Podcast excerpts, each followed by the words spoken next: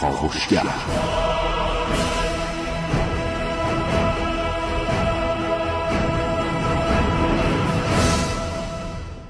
به نام خداوند بخشنده مهربان خانم آقایان دوستان چنونده سلام و صبحتون بخیر.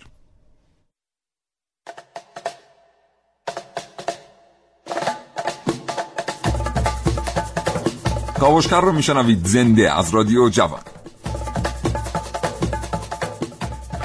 امروز می‌خوایم با شما در مورد سلسله ای صحبت بکنیم که ممکن خیلی از ما از جزئیات حکومتش بر ایران بی اطلاع باشیم. اما او این سلسله در واقع دوره در ایران حکومت کرده است که دوره بسیار بسیار حساسی بوده و تاثیرات شگرفی هم بر فرهنگ ایرانیان گذاشته. این برنامه در ارتباط با صفویه از کاوشگر بشنوید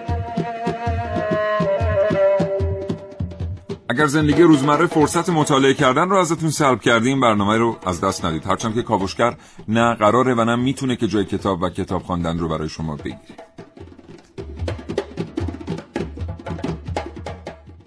صفویان از کجا آمدند و چطور به سلطنت رسیدند در طول حکومتشون چه تغییراتی در فرهنگ و ادب و هنر ایجاد کردند و چطور سیاست هایی که اتخاذ کردند تأثیر گذاشت بر کشور ما ایران؟ چه کدام تأثیرات صفویان تا امروز باقی مانده اینها و خیلی چیزهای دیگر رو در کاوشگر امروز میشنوید.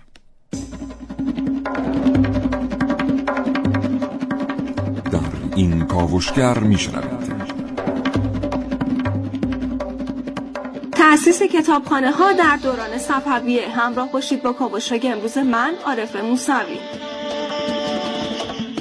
با من امیر رضازاده همراه باشید در کاوشگر امروز از میر داماد تا علامه مجلسی. آشنایی با نظام قضایی صفویان در کاوشگر امروز با من محسن رسولی. تاریخی با بوی باروت در کاوشگر امروز با من علی عقدم سرگذشت یک بندر در عصر صفویه در کاوشگر امروز با من ونوس میرعلایی.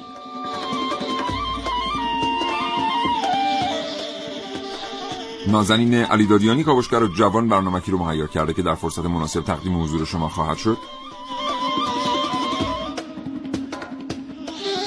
و من سیاوش عقدایی دو گفته بود تقدیم حضور شما خواهم کرد به دکتر علی اکبر کجباف عضو هیئت علمی گروه تاریخ دانشگاه اصفهان و دکتر بهزاد کریمی عضو هیئت علمی دانشگاه می‌گفت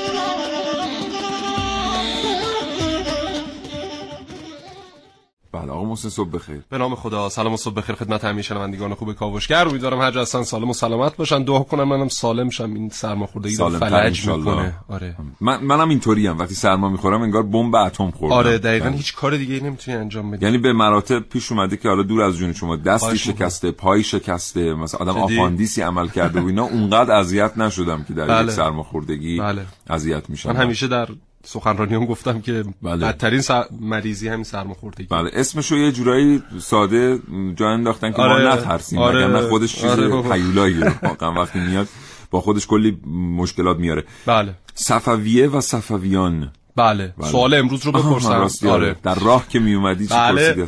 یک نفر درست جواب داد فقط یک آقای تقریبا 60 ساله بود که ایشون می‌دونستن پاسخ سوال رو سوال این بود که در دوران صفویه به چه کسانی چیک گفته می‌شد پاسخ اینه. سال سختی واقعا. نه چون در کاوشگرم قبلا بهش پرداخته بودیم.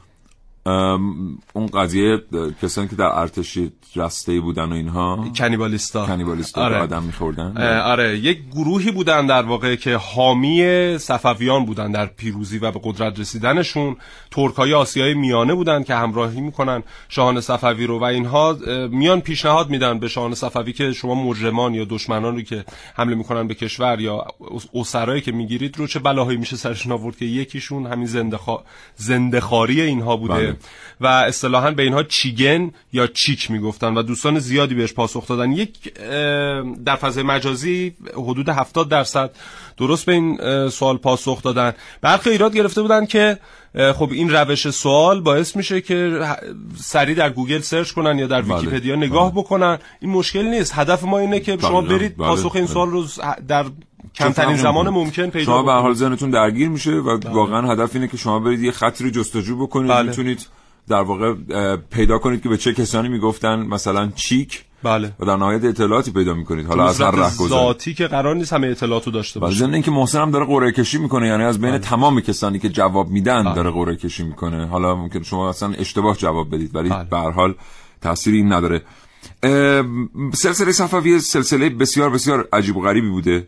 به خاطر اینکه انقدر نظاممند حکومت کردن در اون دوران خیلی خیلی واقعا کار سختی بوده که صفویان تونستن اوضاع احوال رو تحت کنترل بگیرن به هر حال در یک دوره و برنامه ریزی های فرهنگی و هنری بسیار بسیار بزرگی هم بله، داشتن. بله. و این خودش یکی از خصوصیات صفوی است که باید شناخت. حالا ما سعی می‌کنیم تا اونجا که فرصت اجازه میده در مورد این سلسله با شما صحبت کنیم.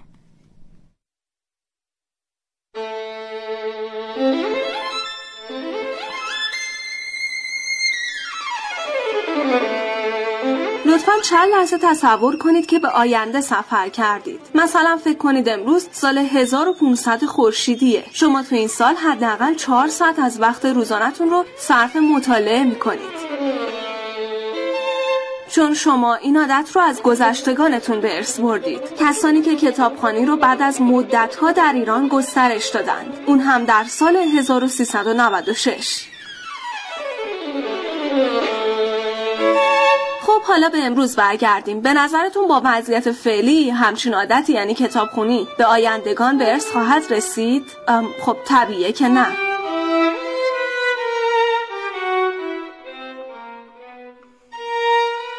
درست زمانی که کتابخانی اهمیت گذشته خودش را از دست داده بود با روی کار اومدن حکومت صفوی کتابخونه های زیادی تأسیس شد.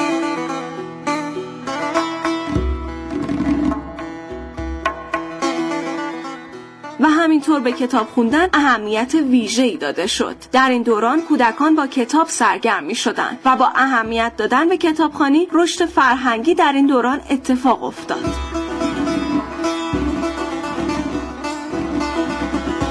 حالا به نظر می‌رسه اهمیت دادن به کتاب خوندن و تأسیس کتابخونه ها درست مثل موجیه که باید چند وقت یک بار در تاریخ ایجاد بشه. اما شاید امروز با وجود فضای مجازی بشه این موج رو همیشه گیش کرد. اونم با تولید محتوای مناسب فارسی در فضای مجازی.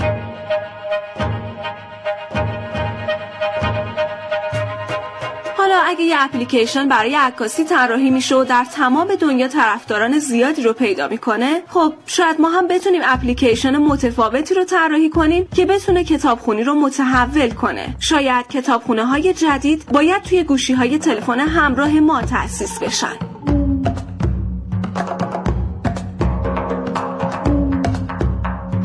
عارف موسوی کاوشگر جوان.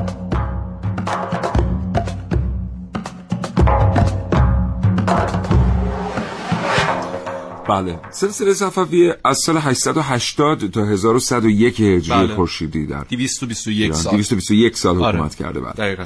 ببینید ما خب در تاریخمون برهه مختلفی داشتیم که ایران تونسته یعنی در واقع ایرانیان و پادشاهانی که بر ایران حکومت می‌کردن تونستن مناطق تحت تصرف خودشون رو خیلی گسترش بدن یکی از این دوران ها دوران ساسانیان بود که ایرانیان خیلی متحد شدن و قدرت بسیار زیادی داشتند و دنیا واقعا ازشون حساب می برد 900 سال بعد از ساسانیان در واقع آنچنان اتفاق خوبی نمی یعنی زمانی که ساسانیان بله. رفتن تا قبل از صفویان ایران بیشتر به صورت ملوکل, ملوکل توایفی اداره می‌شد و هر منطقه هر شهری هر استانی یک پادشاه خاص خودش رو داشت حاکم خاص خودش رو داشت و در, در واقع اون منطقه در اختیار اون پادشاه بود.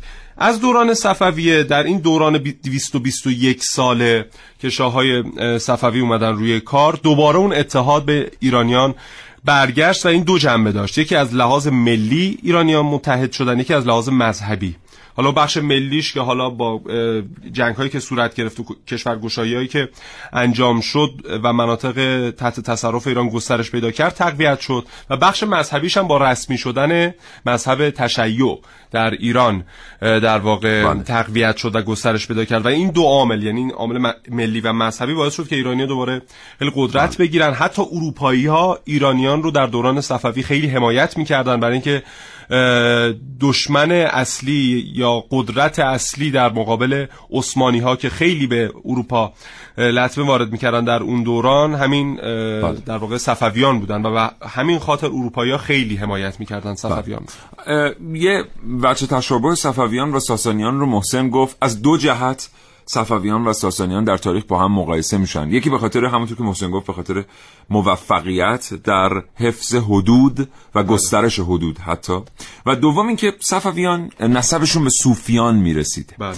و به لحاظ باور خیلی نزدیک بودن به ساسانیان. نه اینکه نزدیک بودن به لحاظ شکل باور خیلی نزدیک بودن به ساسانیان. نه اینکه هم باور اونا بودن.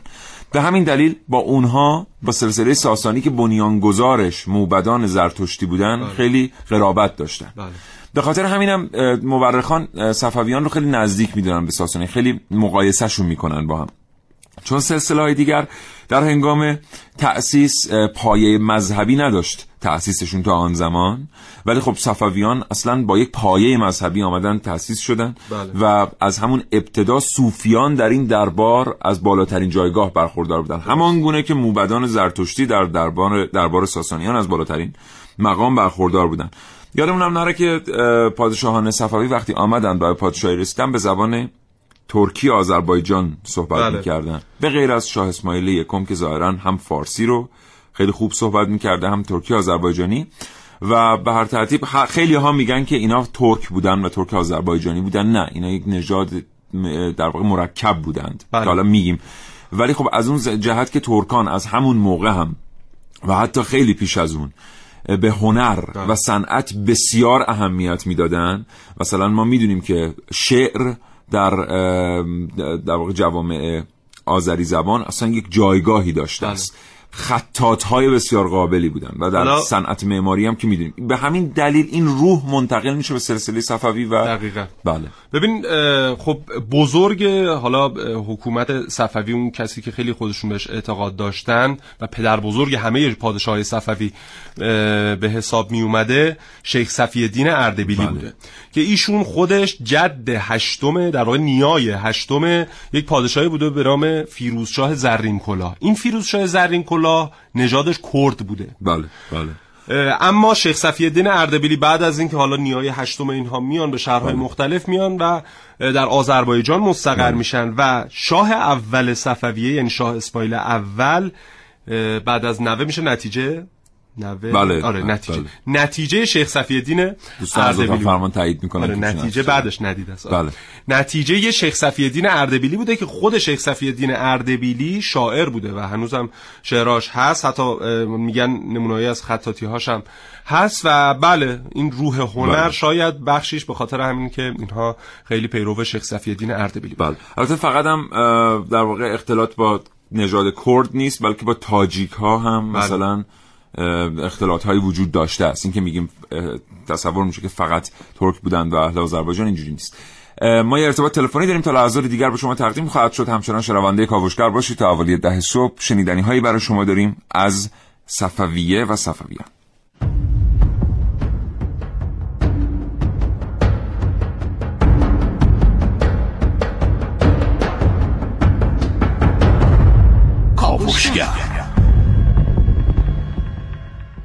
جناب آقای دکتر بهزاد کریمی عضو هیئت علمی دانشگاه میبود پشت خط برنامه کاوشگر هستن. آقای کریمی سلام و صبحتون بخیر. سلام صبح شما هم بخیر. متشکرم از اینکه شکیبا بودید یکی دو دقیقه پشت خط. یک کمی صحبت ما به درازا کشید. آقای دکتر کریمی از شما میشنویم در مورد صفویه و دانستنی هایی که باید در مورد این سلسله دانست.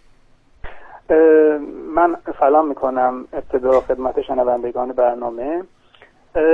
دو ایده اساسی و مهم درباره صفویه وجود داره در بین پژوهشگران. یک ایده ای که خب در واقع غالب هست این هست که با آغاز سلسله صفویه یک تحول شگرفی در تاریخ ایران اتفاق افتاد و هم به لحاظ مذهبی هم به لحاظ سیاسی و اجتماعی یک ایده دیگر که خب اینها در اقلیت هستند اعتقاد دارند که صفویه به نوعی در واقع ادامه ساختارهای پیش از صفوی است و بجز مسئله تغییر مذهب در ایران ما تحول مهم و جدی رو در ایران نداریم. اگرچه خب هر سلسله و هر دوره طبیعتا ویژگی هایی داره که در دوره های پیشین نبوده اما این گروه از پژوهشگران بر این باورند که صفویه آنقدرها هم که گفته می شود بله. در واقع یک چیز در واقع یک سلسله یا یک دوره حکومتی تحول آفرین در تاریخ ایران نبوده بله. حالا کدام اینها قابل تحمل تره یعنی این اندیشه من من به نظرم می‌رسه که باید یک من خودم متمایلم به دسته اول در واقع. به بله. حال ما تغییرات قابل توجهی با شروع این سلسله در ایران داریم. بله. مهمترینش به نظر من مسئله تغییر مذهب هست بله. آقای دکتر بله. یک. مسئله مهم دیگر در واقع وحدت سرزمینی است که شاه اسماعیل صفوی با جنگ‌های پیاپی و متعدد اون رو تضمین کرد بله. مسئله بعدی در واقع برای نخستین بار پس از سقوط ساسانیان یک سلسله ایرانی مرز بر مرزهای ایران در واقع به شکل تاریخی و تقریبا مطابق با مرزهای ساسانی حاکمیت پیدا کرد چون همونطور که می‌دونید ما داشتیم امپراتوری سلجوقیان رو داشتیم. خب امپراتوری بود فراتر از امپراتوری صفویه. اما حکومتی بود که در واقع در اختیار ترکان بود. یک بله. حکومت مبتنی بر شهر که حالا خواستگاهش اردبیل بوده ما توی این دوره و تا پیش از تأسیس صفویه نداشتیم. بله متشکرم. آقای دکتر چرا در یک دوره ای از زمان آذربایجان تبدیل میشه به پایگاه صفویان و مکان امنی که صوفیان در واقع گرد هم بیان و اونجا بتونن هستای اولیه سلسله صفویه رو تشکیل بدن. نگاه کنید یک بخشی از این ماجرا برمیگرده به فضای فکری و در واقع پیامدهایی که حمله مغول به ایران داشته. به حال بعد از حمله مغول ما شاهد تقویت نگرش های صوفیانه در ایران هستیم. به حال حمله بسیار دهشتناکی بود. و بسیاری از مردم برای فرار از عواقب روانی این ماجرا پناه بردن به کنج زاویه ها و خانقاه ها خب این کمک کرد به اینکه تصوف در بله. ایران رشد پیدا کنه شیخ صفیالدین اردبیلی در واقع در این فضای فکری و در این چهارچوب هست که طریقت صفویه رو در واقع تأسیس می‌کنه و به اون پروبال میده و البته خب اردبیل و منطقه آذربایجان از سالهای پیش از شیخ صفیالدین هم اه، در واقع همونطور که اشاره شد مأمن در واقع اجداد صفویه بوده. اگرچه مرحوم احمد کسروی در کتاب شیخ صفی و تبارش این رو در واقع متعرض میشه که و پرداخته به اون که اینها اجدادشون کرد بوده. ولی خب بله. در یک دوره تاریخی و مهاجرت کردند به در واقع آذربایجان. یه نکته خیلی مهم من عرض کنم باز این رو هم ما مدیون کسروی هستیم. این آذربایجانی که ما میگیم و زبان آذری زبان بومی منطقه بوده که اصلا با ترکی که امروز صحبت میشه متفاوت بوده. بله. بسیار سپاسگزارم این رو باید مد نظر داشته باشیم که وقتی میگیم حالا آذری اصلا چیزی که صحبت میشه در واقع متفاوت هست. خیلی سپاسگزارم متشکرم آقای دکتر بهزاد خواهش کریمی عضو هیئت علمی دانشگاه می بود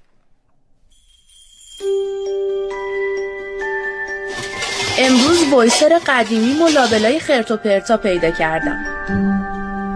یه مدت با این وایسر صدای شهرهای مختلف رو ضبط می کردم من فکر می کنم صدای هر شهری با شهر دیگه فرق داره. اگه دقت کنی می‌تونی صدای تاریخ رو تو هم همه مردم یه شهر بشنوی. البته فکر نمی کردم هنوز تو این وایسر صدایی باشه اما اتفاقی پلیش کردم و منو برد به سال 89 سفر بندر عباس. گوش کنید.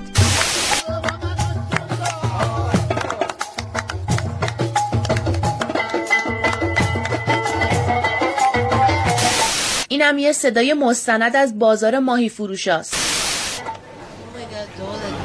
بگه توازن دیگه چی بگم؟ را خدا بهت بگم چه حالا موی همه تیره موی هست در تو گویا داده در بگم اون موی قرار چی بگم حالا یه موی هر در موی تا حالا شده وقتی تو بافت قدیمی و بازار سنتی یه شهر قدم می‌زنید از خودتون بپرسید تاریخ با گذشته اون مردم چه کرده؟ در پی رفتار خشن و ظلم و ستم پرتغالی ها در منطقه خلیج فارس و شکایت مردم از استعمارگران شاه تصمیم گرفت تا بندر گمرون را از تصرف آنان خارج کند. سال 1031 قمری امام قلی خان بیگلر فارس با سپاهیان خود ابتدا به رأس و خیمه و سپس به قشم حمله کرد. کشتی های انگلیس نیز قلعه پرتغالی ها را به توپ بستند و جزیره هرمز به محاصره نیروهای های ایرانی و انگلیسی درآمد. پرتغالی ها تقاضای صلح کردند و بالاثر جزیره هرمز و قلعه از تصرف آنها آزاد شد. انگلیس به جای پرتغال در قلعه هرمز پایگاهی تأسیس کرد و حاکمیت خلیج فارس را در دست گرفت. شاه عباس نیز به مناسبت این پیروزی نام بندر گمران را به بندر عباس تغییر داد. اینجا بندر عباسه. جایی که صفویان نقش زیادی در گذشته اون ایفا کردند. در شهر آب و اجدادی شما کدوم سلسله فرهنگ و سرگذشت و مرزها رو دستخوش تغییر کردن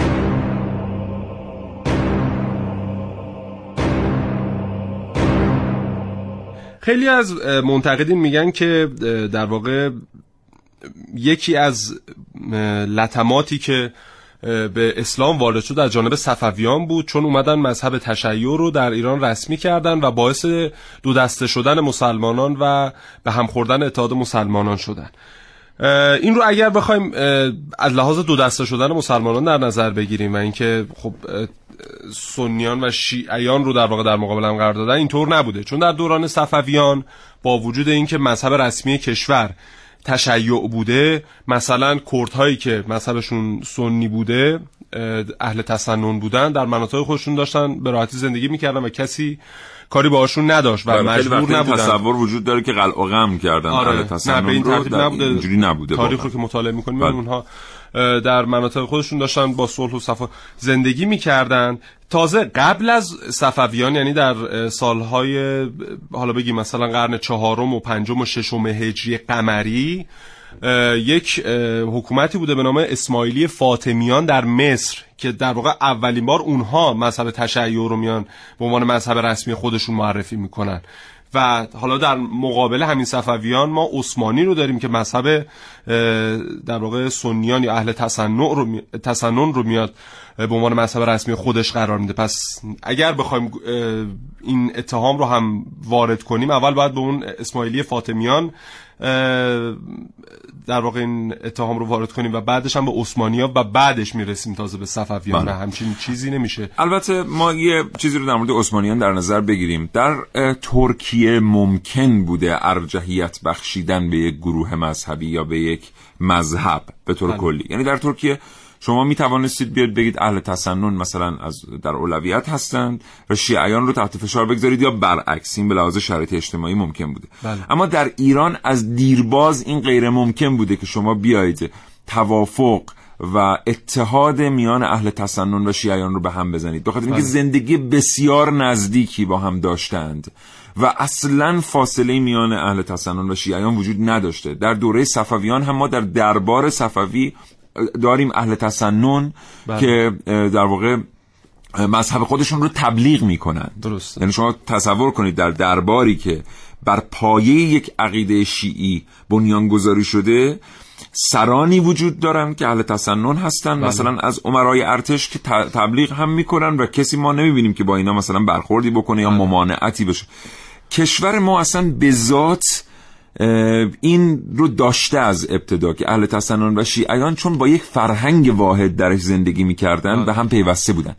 در ترکیه در عربستان سعودی در بحرین و اینها فرهنگ شیعیان و اهل تسنن کاملا با هم متفاوته. بله. یعنی شما وقتی که از نواحی شیعه نشین به نواحی میرید که اهل تسنن در سکونت دارن اصلا انگار از کشوری آمدید به کشور دیگر. درست.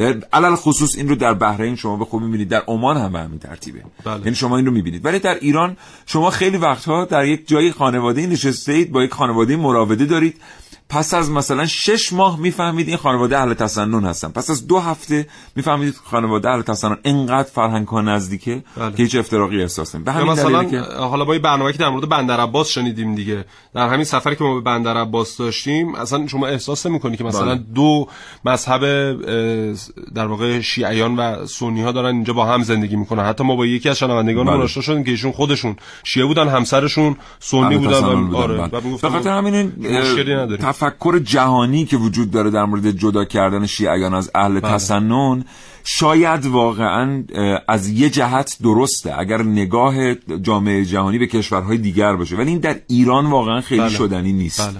و این برنامه ریزی هایی هم که میشه خود فرهنگ بومی ما داره جلوشو می‌گیره نه بله. اینکه اتفاق خاصی بیفته اصلا این فرهنگ از دیرباز مقاوم بوده به این موضوع. یه نکته جالب دیگه هم که هست حالا ما میگیم مثلا دو مذهب در اسلام حتی در دوران صفویان مسیحیان اروپا خیلی تمایل داشتن که با پادشاهان صفوی مراوده داشته باشن تا پادشاهان عثمانی. برای اینکه با وجود اینکه عثمانی ها قبل از صفویان در واقع وجود داشتن و می‌رفتن حتی کشورگشایی‌هایی در اروپا داشتن اما نتونستن اون فرهنگ در واقع اسلام رو آنچنان صادر بکنن و هر جا می‌رفتن بیشتر با کشتار حرف خودشون رو پیش می بردن اما مسیحی ها در واقع در اون دوران زمانی که صفویان و عثمانیان در مقابل هم قرار گرفته بودن اومدن و پناه گرفتن در پشت صفویان و در واقع می‌تونیم بگیم که صفویان یک جورایی مسیحیت رو هم در اروپا تونست حفظ بله. کنه. خود مسیحیان اروپایی معتقد بودند که صفویان در معامله قش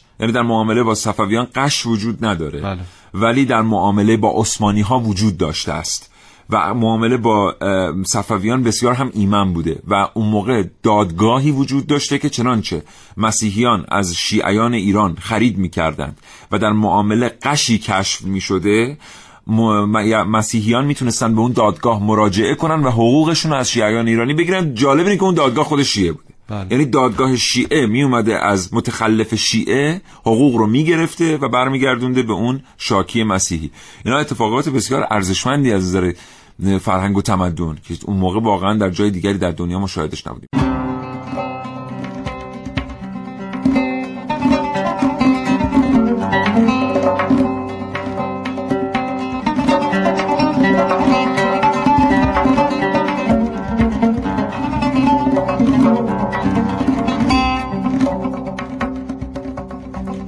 پایتخت صفویان سه شهر بوده قزوین و تبریز و اصفهان. پرینزاد هستم از اسفرائیل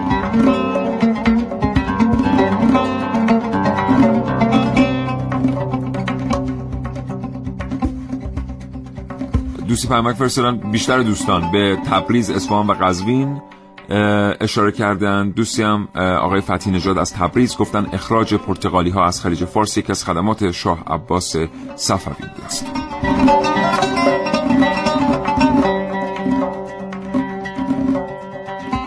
پایتخت سلسله صفویه من فکر می‌کنم اصفهان بوده. و من هاشمی فر از اصفهان. متشکرم از برنامه خوبتون. خدا.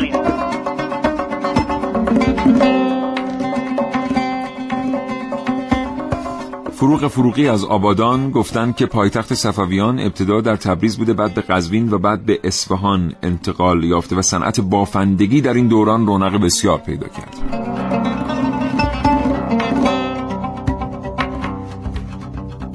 صفویان ابتدا از اردبیل قیام کردن بعد پایتختشون تبریز بعد قزوین بعدم شد اصفهان. خیلی ممنون حامدی هستم از اردبیل خدا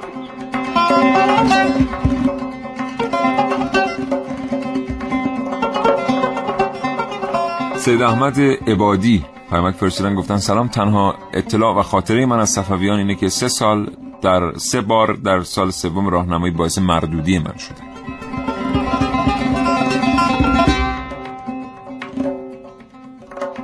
بله. آقا محسن. بله در خدمتتون هستیم.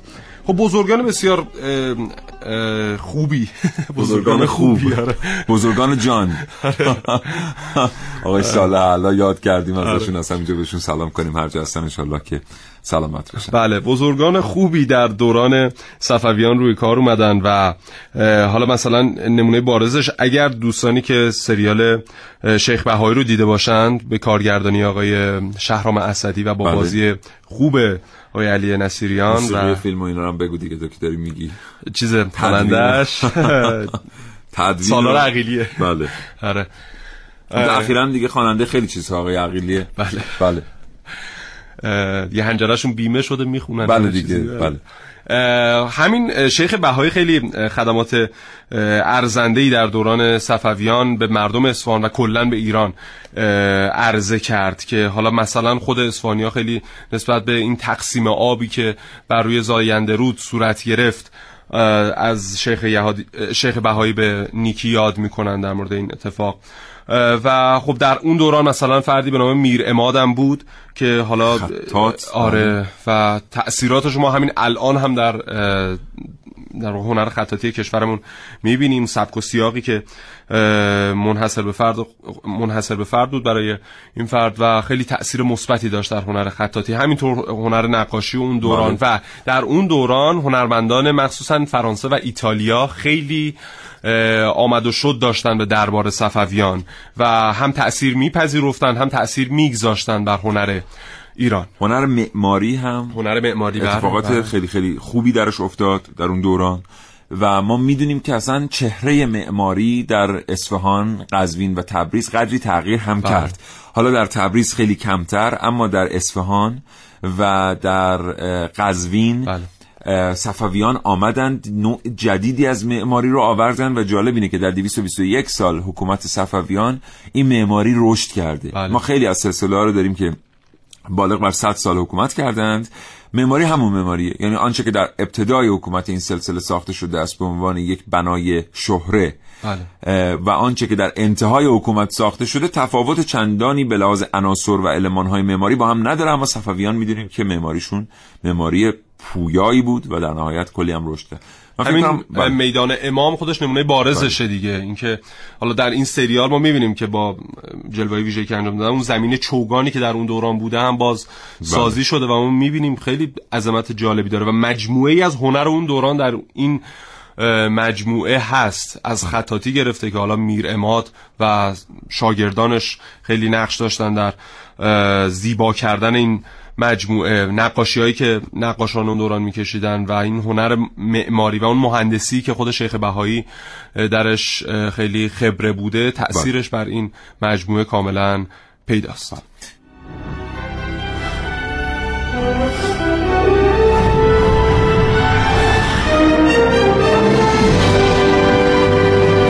یک لوله فلزی بلند تعدادی ساچمه سربی و از همه مهمتر باروت سیاه.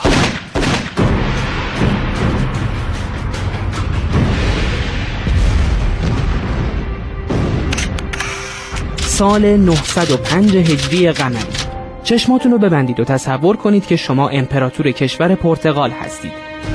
امروز کشور شما به اوج اقتدار خودش رسیده و از نظر نظامی هیچ مشکل خاصی برای شما وجود نداره.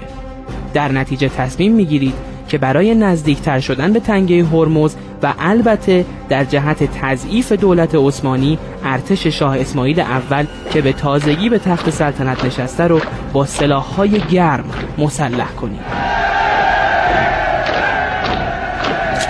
شاه اسماعیل اول جهت آموزش استفاده از سلاح‌های گرم مربیان فرانسوی و انگلیسی رو به خدمت گرفت. در این دوره 60 هزار قبض سلاح از پرتغال و انگلیس وارد ایران شد.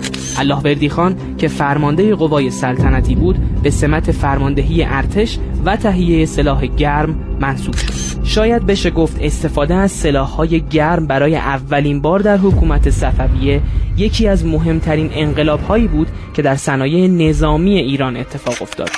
یک انقلاب صنعتی و نظامی با بوی باروت سیاه. علی اقدم کاوشگر جوان.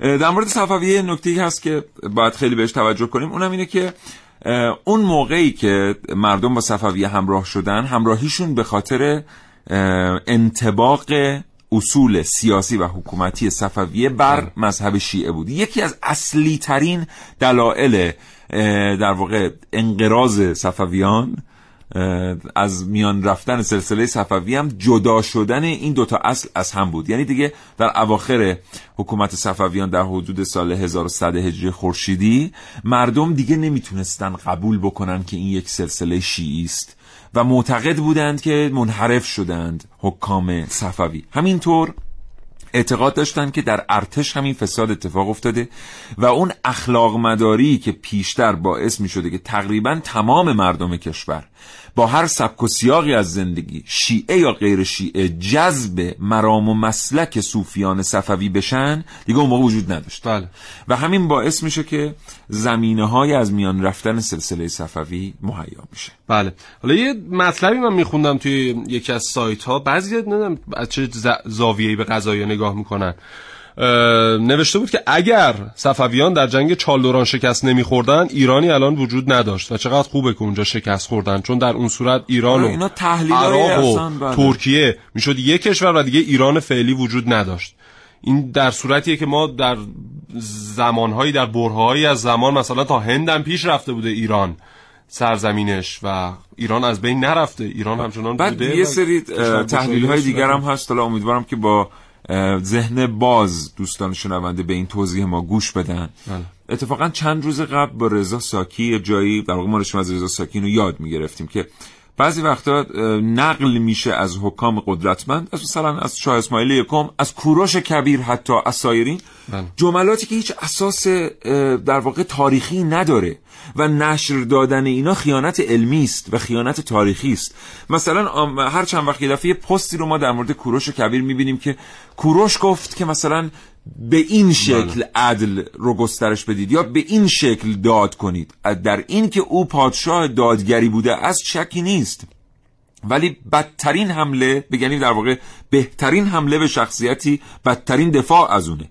با نشر دادن جملاتی که به کوروش ارتباطی نداره. مثلا او گفت که نمی‌دونم در مورد حقوق زنان این چنین کنید. بله. یا در مورد بردگان این چنین کنید. آنچه در تاریخ آمده است رو ما در مورد کوروش می‌دونیم. در مورد سلسله صفوی هم خیلی از این حرف ها زیاده. بله. و عده معتقد هستند که صفویان روشن فکران مذهبی بودند که اصلا معتقد بودند نه فقط مذهب شیعه و به معنی شیعه اصناعشری و در واقع اهل تسنن بلکه هزاران مذهب باید در کشور زندگی کنن. در این رابطه اومدن داستان ها سراییدن. بعضی هم مقابل اینن کاملا میگن صفویان آدم های خشک و متعصبی بودند که اجازه نمی‌دادند مذاهب دیگر نفس. هیچ کدوم از این دوتا نیست. بله. یعنی یک میانه وجود داره در مورد صفویان چنانچه میانه در مورد کوروش کبیر وجود داره. چنانچه در مورد خشایارشاه وجود داره. چنانچه در مورد سایر پادشاهان و حکام وجود داره.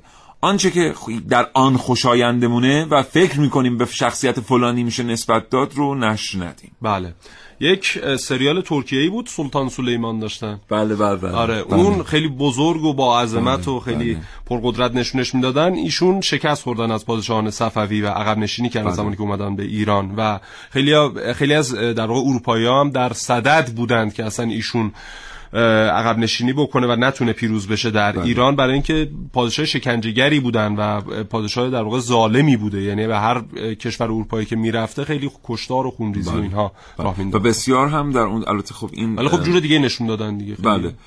اون بره از تاریخ رو دوستان اگر که در واقع اهل رسانه های این چنینی هستید و سریال دنبال می‌کنید اون سریال رو هم اگر می‌بینید و بهش علاقمند هستید خواهش می‌کنم که یک سریال تاریخی تلقیش نکنید. این سریال یک سریال تاریخی نیست. یک داستانی از تاریخ گرفته شده به اصطلاح آقا محسنی نا تئاتر دراماتیزه شده.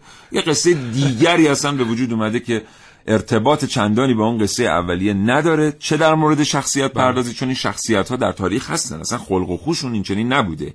این پادشاه پادشاه بسیار خونریزی بوده. بله. و آن کسانی که در حرم سرای سلطان سلیمان حضور داشتن تاریخ رو مطالعه بفرمایید. اصلا انقدر اونجا محیط امن و امانی وجود نداشته و اینا بردگان شاه بودن و بیشترشون از اروپای میانه کشان کشان میرن اونجا و خلاصه اینو به عنوان یک سریال تاریخی نبینید.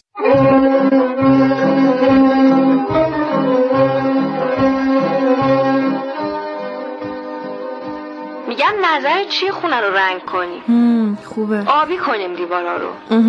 بعدش بگم اون نقاشه اون که خیلی خوب نقاشی می‌کشه دوستته.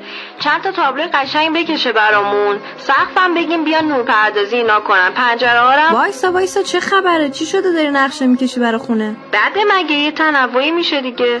خب مگه الان در و دیواره و بقیه جای خونه چه اشکالی داره؟ اشکال نداره. همش اشکاله. نمی‌فهمم. تو به این در و دیوارا نگاه کن. به اون سقف نگاه کن. چه قشنگی دارن اینا. خب همینه دیگه. خونه همینه. مگه چجوری باید باشه؟ چه می‌دونم. یه رنگی یه نقشی چهار تا نقش گلی مرغی. اصلا روح نداره. باز تو رفتی چی خوندی که شاکی شدی؟ هیچی. فقط دیروز تلویزیون داشت مسجد شیخ لطف الله رو نشون می‌داد. انقدر قشنگ بود آدم کیف می‌کرد. خب اون مسجد یه اثر تاریخیه. نه خیر اون موقع خونه هاشون هم همینجوری قشنگ بوده. حداقل چهار تا پنجره رنگی داشته که وقتی آفتاب می‌زده تو خونه رو در و دیوارا رنگای قشنگ بتابه. بله می‌دونم. تازه همین مسجد شیخ لطف الله یه دریچه های کوچیکی رو دیواراش داره که هر زمان از روز که نور خورشید از اون دریچه های کوچیک میاد تو یه نقشی رو نشون میده مثل پرای اون تابوسه که رو گنبدشه. وقتی اون موقع همچین معماری بودن که اینقدر به جزئیات و قشنگی ها اهمیت می‌دادن حتما خونه هاشون هم همینجوری خیلی قشنگ و اصیل بوده دیگه. شاید بوده حالا چرا انقدر ناراحتی؟ من میگم چی شد که ما از اون معماری که همه جهان رو انگوش به دهن می‌کنه هنوز رسیدیم به این چهار دیواری بیمعنی که آدم دو روز تو خونه بشینه روز سوم افسرده میشه. حق با توه. برو تو کوچه خیابون رو نگاه بنداز. معماری چه می‌دونم رومی و اروپایی و فلان بیداد می‌کنه. چش بود مگه اون نقشه قشنگ ایرانی که رو کاشیای آبی می‌زدن؟ درسته. اصلا همون سقف چهل ستون رو دیدی؟ نقاشیاشو دیدی؟ آدم میره اصفهان حالش بهتر میشه. بس که خود شهر با این معماری حال خوبی داره. آره داره. واقعا چه بلایی سر معماری ایرانی قشنگمون اومده حوصله نداریم یا چی؟ ما که همون آدماییم.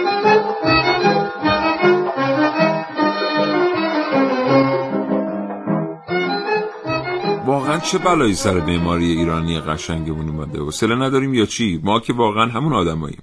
ببینید در اروپا هیچ شهری نیست که اجازه داده باشن به کسی بافت قدیمی رو تخریب بکنه. واقعا آنچه در اصفهانه باید الان در تهران باشه. حتی برج و آسمان خراش های ما هم باید به ترتیبی از اون معماری متاثر باشن. ولی خب نیستن. ما بیشتر الان دوست داریم پنت هاسامون مدرن و به سبک معماری مکتب نیویورک و واشنگتن. نمی‌دونم همچین مکتبی های واقعا هست که نه ولی منظور این که دستخوشی همچین تغییری شده. آقای دکتر علی اکبر کجباف عضو هیئت علمی گروه, گروه تاریخ دانشگاه اصفهان پشت خط برنامه کاوشگر هستن. آقای دکتر سلام عرض می‌کنم صبحتون بخیر. سلام صبح شما بخیر. احوالتون چطور آقای دکتر؟ با چکر اصفهان چه خبر؟ خدا را شکر الحمدلله اصفهان دیروزم بارون اومد خدا را شکر الحمدلله بسیار خوب هوا مطبوع عالی. خدا را شکر خدا را شکر. جای ما رو خالی کنید. آقای دکتر کجباف از شما میشنویم در این رابطه که میگن در ابتدا صفویان ترک زبان نبوده اند و حتی با این فرهنگ هم فرهنگشون قدری تفاوت داشته است اما بعدا پذیرفتند زبان ترکی رو. عده دیگر هم میگن خیر. از ابتدا اصلا در اردبیل زندگی می‌کردند و ترک زبان بودند و آذری که در واقع آذربایجانی بودند. از شما میشنویم. بله. ارزم به حضورتون پیرامون نژاد صفویان زبان صفویان اقوال مختلفی هست. یک گروه معتقدن به این که صفویان ترک نژاد بودند. از اولم ترک زبان ترکی رو جزء آبا و اجدادیشون نسل در نسل داشتند و با این نگاه به مسند قدرت نشستند که بتونند با این تفکر حاکمیت خودشون رو به پیش برن. یه عده معتقدن نه این که اصلا اینها از از فارسی زبان بودن زبان ترکی رو یاد گرفتن. یه عده معتقدن که ریشه اونها ریشه کردی است. یک قول ضعیفی هم وجوده که اینها عرب بودند هستن فارس هم نبودن ترک هم نبودن کرد هم نبودن ولی خب اقوال مختلف. ولی آنچه که رایج هست این هست که اینها ترک هستند و اومدن در اردبیل ساکن شدند. از قرن ششم هجری آبا و اجداد صفویان از زمان فیروز شاه و از زمان بعد از اون می‌رسه به نسل شیخ صفی که صفویان از اون در واقع مطرح میشن و دودمان سلسله صفویه با شاه اسماعیل به مسند بله. رسیدن شروع میشه. متشکرم. آقای کجباف آقای دکتر عذر می‌خوام فرمایشتون رو قطع کنم. چون ما فرصت زیادی برای گفتگو با شما نداریم. از شما بشنویم که چگونه صفویان از میان رفت. صفویان ببینید در زمان شاه عباس که اوج قدرت هست فضای قدرت صفویه به گونه ای می شود که مسائل سیاسی و مسائل اجتماعی و حتی مسائل نظامی به گونه می شود که بعد از شاه عباس اینها روند رو به افولشون طی کردن به گونه ای که در اوج قدرت یک سخن قصاری هست که میگن صفویان ایستاده مردند بله. این حضرت سلیمان که گفتن از بد قدرت داشت و اقتدار داشت وقتی که مردش کرد جرأت نمی‌کرد کنارش بره تا موریانه اساشو خورد و بعد فهمیدن که مرده بله. صفویان این قدرت رو داشتن این اقتدار رو داشتن کسی باورش نمی‌شد که صفویان اصلا از بین رفتنی باشند ولی این اقتدار زمان شرایطی رو ایجاد کرد که بر همه جا سیطره بله. قدرتش به گونه ای شد که کسی جرأت. ولی از مشکلات که از درون ایجاد شده بود باعث شد که با آمدن اشرف افغان با یک بله. تلنگری صفویه که اون هم اقتدار داشت از هم. پاشیده بشه و به بله. گونه باشه که باورشون بشه که آقا اون صفویه با هیبت و اقتدار از بین رفته است بسیار سپاسگزارم جناب آقای دکتر علی اکبر کجباف عضو هیئت علمی گروه تاریخ دانشگاه اصفهان آرزوی سلامتی می‌کنم برای شما خدا نگهدار خدا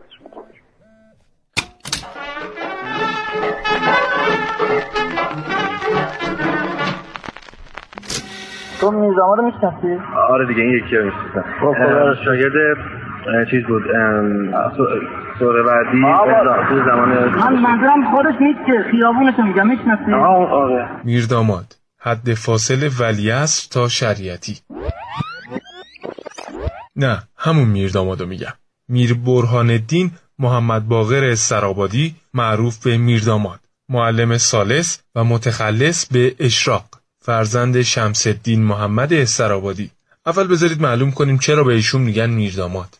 در واقع میرداماد لقبیه که از پدر به ایشون به ارث رسیده. شمس الدین محمد استرابادی با دختر علی ابن عبدالعالی معروف به محقق کرکی ازدواج کرد و به همین دلیل به داماد معروف شد و بعدها که میر برهان الدین خودش به استادی رسید بهش لقب میر داماد دادن.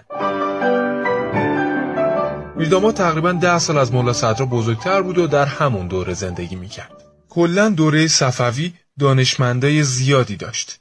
البته نمی‌دونم شاید یکی از دلایل پیشرفت ایران در اون دوره وجود همین دانشمندا و بزرگایی بوده که توی همه رشته ها و شاخه ها عالمی بودن واسه خودشون.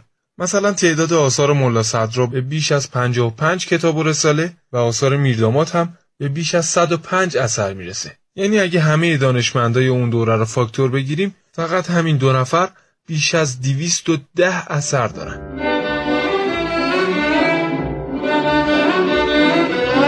راستی گفتم که میرداماد ده سال بزرگتر از ملا صدرا بود نه؟ البته اون موقع ها مثل الان نبود که. اون دوره اگه یه نفر یه سالم از اون یکی بزرگتر بود احترامش واجب بود. تازه یه سال الانم که نه یه سال اون موقع.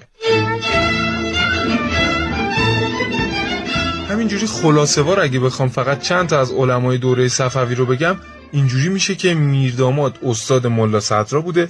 ملا صدرا خودش استاد ملا محسن فیض کاشانی بوده که ایشون خودش هم داماد ملا صدرا بوده هم شاگردش. اون وقت محمد باقر مجلسی شاگرد ملا محسن بوده. دیگه خودتون ببینید اون دوره چه دوره ای بوده. من فقط می‌خوام یه چشمه از دریای علم اون دوره رو براتون بگم. همین علامه مجلسی بزرگوار یه مجموعه کتاب دارن به اسم بهارالانوار ماشاءالله 110 جلده. شما رو کاغذ بنویس جامعه کتاب بهارالانوار حالا بشین عدد ابجدیشو حساب کن. چند شد؟ 1037 بارکلا. علامه مجلسی هم در سال 1037 توی اصفهان به دنیا اومدن. می‌بینین چه دقتی داشتن. اون وقت من 15 اسفند به دنیا اومدم. دلم خوش مصادف شده با روز درختکاری بله.